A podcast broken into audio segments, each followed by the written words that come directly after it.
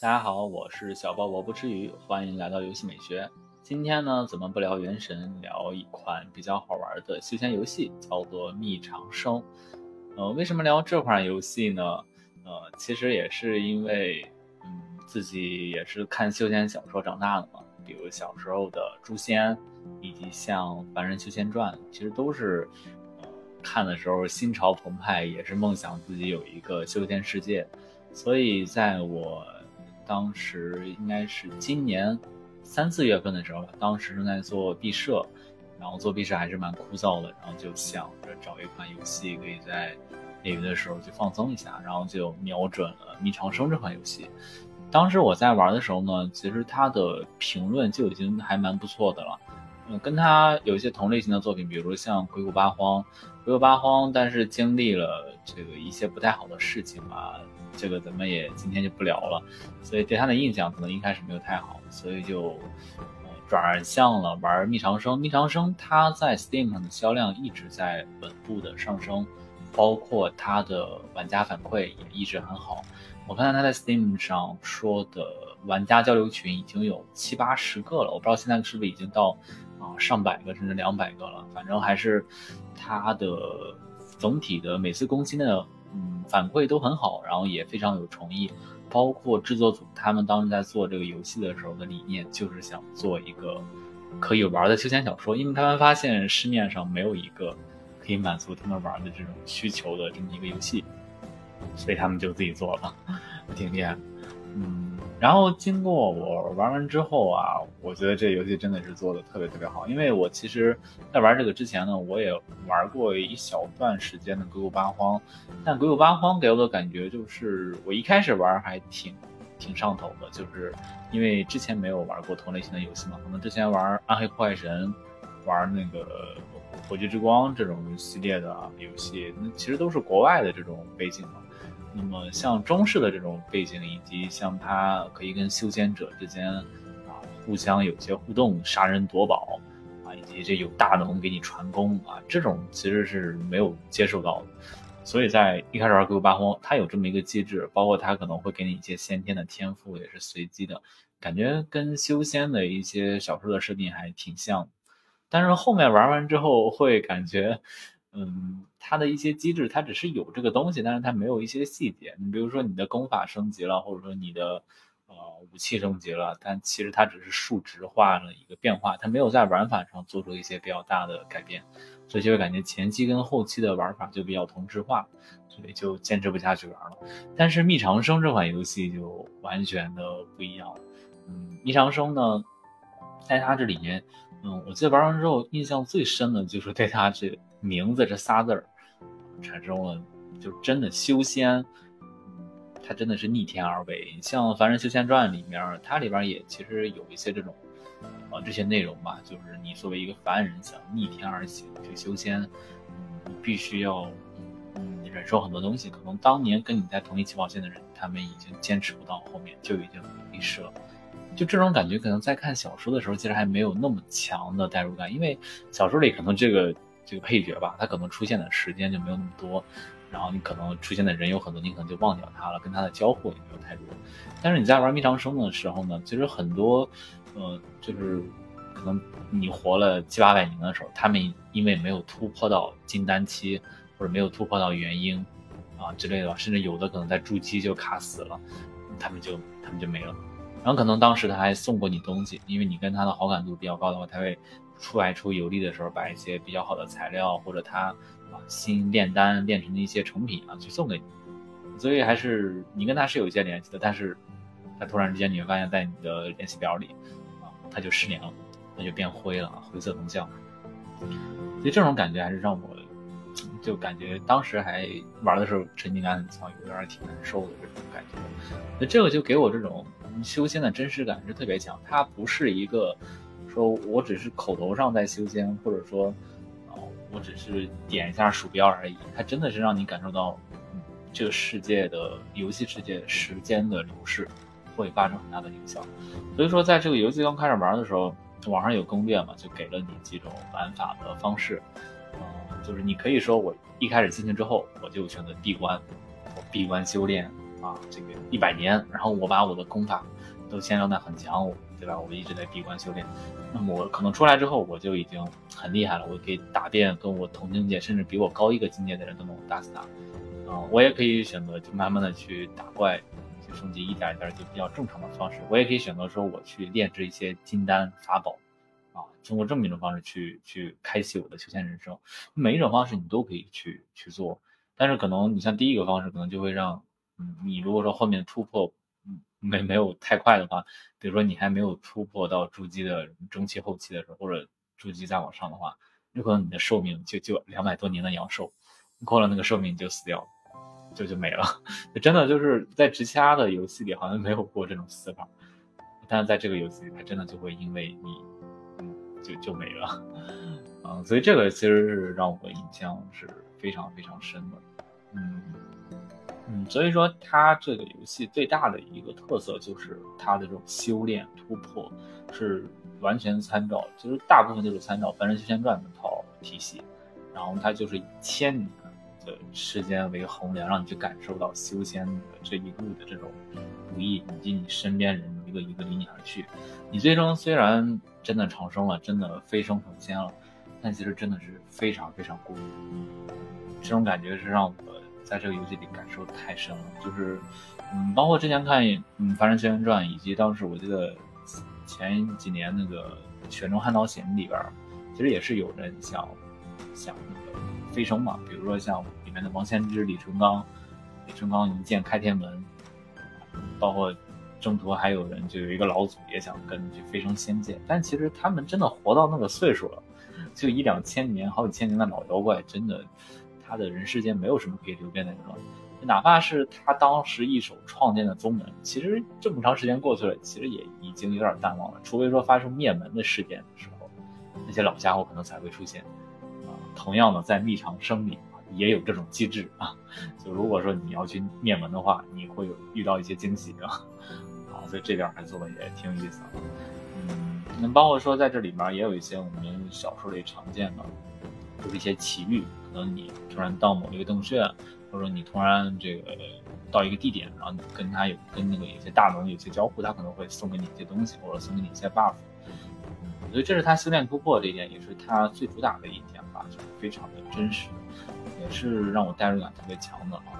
那当然说完他最大的一个优点啊，再说一点。可能他不太好的一个地方，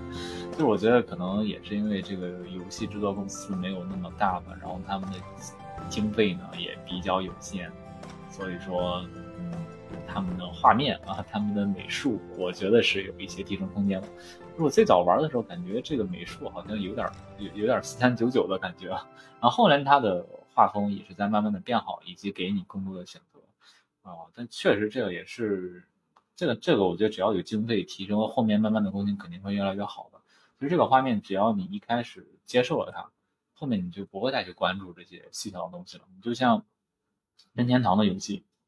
他们很多其实在游戏画质方面，其实并没有做到多么多么极致。你你要是跟《荒野大镖客》这种游戏比，它的画质就非常普通，但是它的游戏性做得很好。我觉得《逆长生》也是像这类游戏一样，它的游戏性做得很好。哦，行，那咱们说完这个不好，接着再接着再吹蜜糖生啊，就是它比较好的地方啊，嗯，然后第二个优点呢，就是我认为就是它的战斗组合真的就是非常非常的多元，它里面有五行流灵气，就是金木水火土，然后金木水火土有各个流派啊，每个派系其实它自身的嗯特色很不一样，然后每个流派里边就会有分出来很多流，比如说你去选择这个金啊金灵气啊，金门里边可能会有很多。然后，嗯，这个之外呢，可能里面会有再有剑修、体修啊，然后它可以跟五行同时兼并啊。除了这个剑修、体修之外，还有阵修啊。我不知道现在有没有贡献，我玩的时候主要是这些。其实彼此之间五行加上这个剑、阵、体，可以搭配出来很多很多的组合啊，甚至还有一些比较骚的一些玩法，就是可能会修很多很多门的，比如说金加火，再再加体。之类的吧，嗯，它的战斗体制的玩法是非常多的啊，每个流派它自身会有独特的 buff，然后独特的战斗机制，啊，所以这个就让我觉得它跟嗯这个鬼谷八荒就不太一样。鬼谷八荒虽然里面也有很多修吧，直修、掌修、全修、剑修啊等等都有。但是其实玩到后面会感觉它有一点重复，有一点枯燥，也没有什么太多好玩的东西。但是在密长生里，你从前期玩到后期，你一直都会觉得它这个战斗机制有非常多的可玩性，有非常多的操作感。你可以用这个思路，也可以用那个思路，你甚至可以独创一些新的思路。啊，我记得当时看密长生的 V K 战里。它里面就有每隔一段时间就会有人去分享一个新的流派，这还挺有意思的。大家玩的体验会非常的多元。嗯，然后嗯，这是它的一个战斗组合。但是它战斗组合，嗯，咱们说完一个优点呢，再接着说一个缺点啊，就可能有的人他不太适应这种玩法，就是像鬼谷八荒这种，它就有点像当时当年的那个地下城与勇士，它是一个即时的战斗制，它可能会有很多的房间。但它的战斗，它的交互都是即时的。然后像《密长生》，它其实是一个回合制游戏，然后它可能你每个回合有一定的时间，然后你要去用你的策略进行一定的操作，啊，它不是一个即时的一个打斗制这种模式，是有点儿，嗯，有点偏策略类吧，然后你要去琢磨一些数值，琢磨这个玩法等等的，那这是它不太一样的一个地方。那如果说你不喜欢这种玩法啊，或者你就喜欢即时战斗制的，那么有可能对这个游戏会有点孤单。嗯，所以这是它的战斗啊。那么第三个啊，咱们接着说它的优点啊，就是它真的是把一些我们在小说里代入感很强的东西给它搬到了游戏里。你比如说在《凡人仙传》里，嗯，有小绿瓶嘛，小绿瓶它是可以让药田加速生长。那么在这个游戏里啊，《迷长生》里也有小绿瓶。然后你真的是可以参照游戏主，就是小说主角的那种体验，就是你可以前期就是炼丹，然后你炼很多很多丹药，然后你卖，你靠卖丹药去挣钱，挣到的钱你可以再去买一些更好的功法，啊等等，或者说你去买一些更好的法宝，你甚至可以前期你就不修炼，你就只靠炼丹炼器，或者说炼丹卖的钱去买一些去拍卖会上买一些比较好的法宝，你甚至可以越阶杀人。啊，这个是完全可以做到的。这个感觉在很多别的游戏里，你比如像《鬼谷八荒》，它的炼丹跟炼器其实做的比较没有没有太那个，不是太细吧，所以里边这个丹药跟法宝的重要性就没有特别高啊。但是在《密长生》里，这个炼丹跟炼器绝对是非常重要的，甚至说你到了后期也是非常重要的一个内容。我觉得这个就跟仙人小说的一个设定还是蛮相近的啊。包括说在里边，你可以选择去经常参加拍卖行，以及去跑商，啊，就是做一个商人，可能说你要跨海啊，每跑每跑一个商，你可能能挣很多钱。那么这个也是在小说里也是经常常见的一种方式啊。那么除此之外，还有这个啊洞府啊啊，以及大家这个特别喜欢的双修啊，就在这里边都有。嗯，所以我觉得这个还是做的挺不错的一个地方。那照例啊，咱们再说一个不太好的一个地方。不太好的地方就是，我认为现在它的跟 NPC 之间的一个互动做的还是有一些提升空间。虽然现在你可以通过飞鸽传书进行互动，他们也会定时的去给你送一些新东西或者分享他们的见闻，但是总感觉它是有一种设定一样，比较死。你比如说你这次玩跟下次玩，可能他们跟你的对话是比较相近的。所以说，嗯，但是你这个游戏很多时候你会玩很多次，你因为你想尝试不同的流派嘛，所以说这些剧情就没有太多的一个变化。但是像《鬼谷八荒》，因为它每一次都是生成一个随机的世界、随机的名字嘛，嗯，然后就会说的有一点新奇感，嗯，并且呢，它跟 NPC 之间的互动，它其实是有一套判定机制的。比如说我去，我想跟这个 NPC 交谈，或者说我想跟这个 NPC 进行一个，啊，让他。我去我去学他的东西，或者说他要，我想拜他为师之类的，它里面会有一套判定机制。但是在《命长生》里，感觉这套机制就做的比较单薄，没有那么的复杂，所以就感觉跟 NPC 之间的交互呢，稍微的有一点单调啊。我觉得现在像 ChatGPT 什么的都已经这么发达了啊，那如果说能够在这个游戏里增加这部分内容，甚至说能够让我们跟 NPC 产生更多的。嗯，或者说选择性更多的一些对话，它可能说不一定说真的像我们跟一个真人聊天一样，至少给多几个分支，然后让我们产生一些多的一些结果，可能会在二周目、三周目体验的时候呢，会更加的舒适一点。因为这是我觉得它的一个还有挺大可以提升的一个点啊。嗯，但是嗯，虽然我们刚刚讲了三个优点啊，也有三个缺点，但是我认为还是瑕不掩瑜。这个游戏还是在我做毕设的时候给我带来了非常非常多的快乐。嗯，包括说我后面这个在玩到后面的时候，就是《飞升仙界》的那种感觉嘛，从人界到仙界，嗯，以及它后面整体做的这个剧情，我觉得都还是在现在我玩过的休闲类游戏里，绝对是一等的一个水准。嗯，并且呢，可能说，嗯，现在也工作了嘛，可能过一段时间等着不太忙的时候，我也会选择再把这个游戏再下回来，因为它可能经过了一年多的更新。然后再去玩一下它新更新的一个内容嘛。嗯，当然最后我也是做一个展望呀，就是最近这个《博德之门三》也特别火嘛，其实也是特别期待，就是我们中国的休闲类的游戏能有一个类似于这样的大作。当然这个可能很难，因为《博德之门三》它的开发成本也特别高，包括国外可能也有这个文化吧，就是有一批人能够深耕的去研发这么一款游戏。嗯，那中国。假如真的有一个公司能够去做一个像《博德之门三》这么大体量的一个休闲类的游戏，嗯，它的游戏模式可以很多，也可以像《博德之门三》这种回合制的，这个都 OK。但只要它的内容量够大，对吧？有足够多的细节，它绝对是一个非常非常棒的一个游戏。我觉得也是做完之后可能会被买爆的一个游戏啊，也是小小的期待一下，就是能让我们这些嗯看休闲小说长大的。玩家啊，能够有一款除了《黑神话：悟空》之外啊，还有一款别的修仙类的一个大作啊。如果是这样的话，真的觉得就太爽了，那种感觉，觉得能够买完之后立马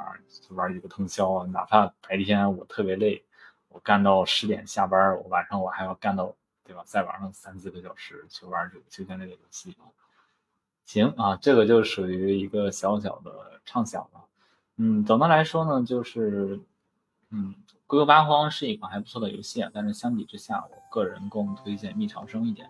啊。如果说你现在也是想玩一款休闲类的游戏，并且你对画面和即时战斗没有那么高的要求，那我十分推荐啊，去 Steam 上去看一看《密长生》这个游戏啊，它绝对会不负你的期望。好，那本期节目就到这啊。如果你喜欢这期节目，欢迎你订阅、点赞啊、收藏。我是小猫不吃鱼，好，拜拜。